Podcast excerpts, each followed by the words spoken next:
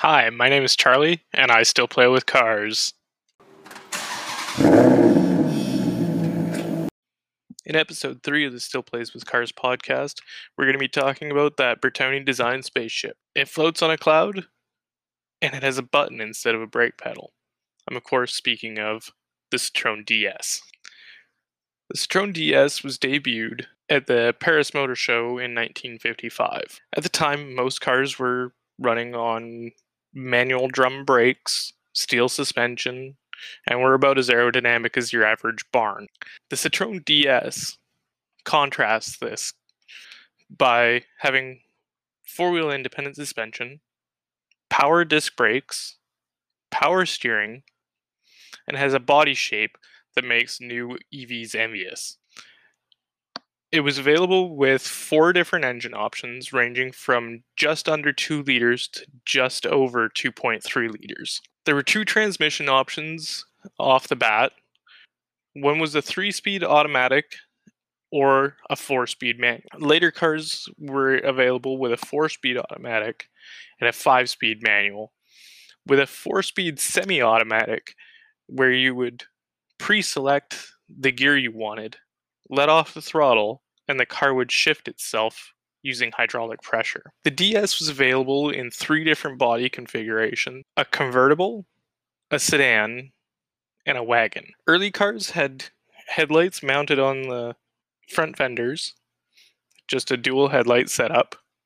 Later cars, coming in 1967 with a facelift, got a 4-headlight setup with glass covering the headlight. The interesting part about the 4-headlight setup is that the inner 2 headlights could steer or turn with the steering up to 80 degrees. So it gained a reputation as the car that could see around corners. Super far ahead of its time. I think maybe it was Lexus came out with steering headlights sometime in the late 90s, and it was like this huge rage. Oh, look what we did. We made it so cars could see where they were going. Well, Citroen did that in 1967. Other areas where the Citroen was ahead of its time was in the suspension. The Citroen had a hydropneumatic suspension system in which hydraulic pressure was used to damp the suspension as well as raise, lower, and level the car. There was a pump, either belt powered or driven off the camshaft, that would produce hydraulic pressure. The pressure was used for the steering and the brakes as well as the suspension. So inside the engine compartment there were 2 spheres called accumulators, and then at each corner of the car there were spheres for the suspension. These worked by at the equator of the sphere, there is a rubber diaphragm. Above the diaphragm, there is nitrogen gas, and below is hydraulic oil. So this works because you can compress a gas, but not a liquid. So the gas would work as the spring, and the oil would work as the shock absorber. It's pretty neat, and was successful enough that many car manufacturers actually ended up licensing it from Citroen, one of which, well, I guess 2 of which, were Bentley and Rolls-Royce. And they used that system up until the early 2000s. The latest vehicle, I believe, if you'll permit me a little bit of speculation, will be the Rivian R1T and R1S. If you've watched the show Long Way Up with Ewan McGregor and Charlie Borman, they ride electric motorcycles from the bottom of the Americas, so Argentina, up to LA. And they were supported by a couple of Rivian prototype trucks.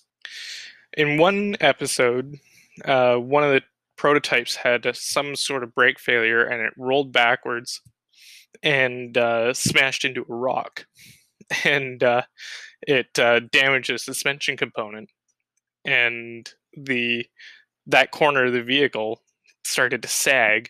There was oil all over the ground. And somebody came out from under the truck with something that looked suspiciously like a Citroen suspension sphere. So that's kind of exciting.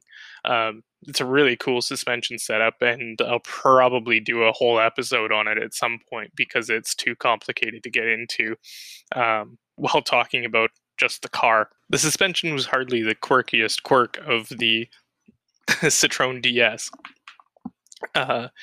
Inside, you had sofa-like seating that you would sink into. As I mentioned before, it had a button instead of a brake pedal. I haven't driven one, so I don't know for sure, but I imagine it's something like driving something with air brakes, where there's constant pressure and you just have to open a valve a little bit to apply the brakes. I've talked to people that have driven them and watched numerous videos about the Citroen DS. And from what I've gathered, it's that you just have to apply a slight amount of pressure to that button and the brakes come on. And people have said that they're quite hard to modulate, and I kind of equate that to driving something with air brakes where there's a constant pressure and you just open a valve a little bit to apply the brakes. The other interesting quirk inside the vehicle is that it has a single spoke steering wheel. So obviously the steering wheel is completely round, but there's a single spoke coming off at an angle.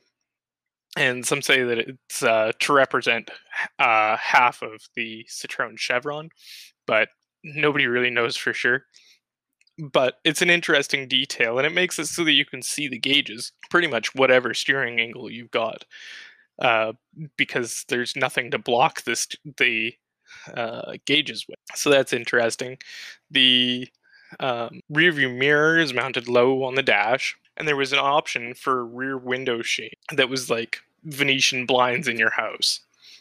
Really strange. Very, very strange. But we'll move back onto the outside of the vehicle. So one of the benefits of this hydropneumatic suspension system was that it would raise itself, that it would raise the whole car. So next to the driver's seat, there's a lever, and you could pull it up and push it down depending on what kind of ride height you want.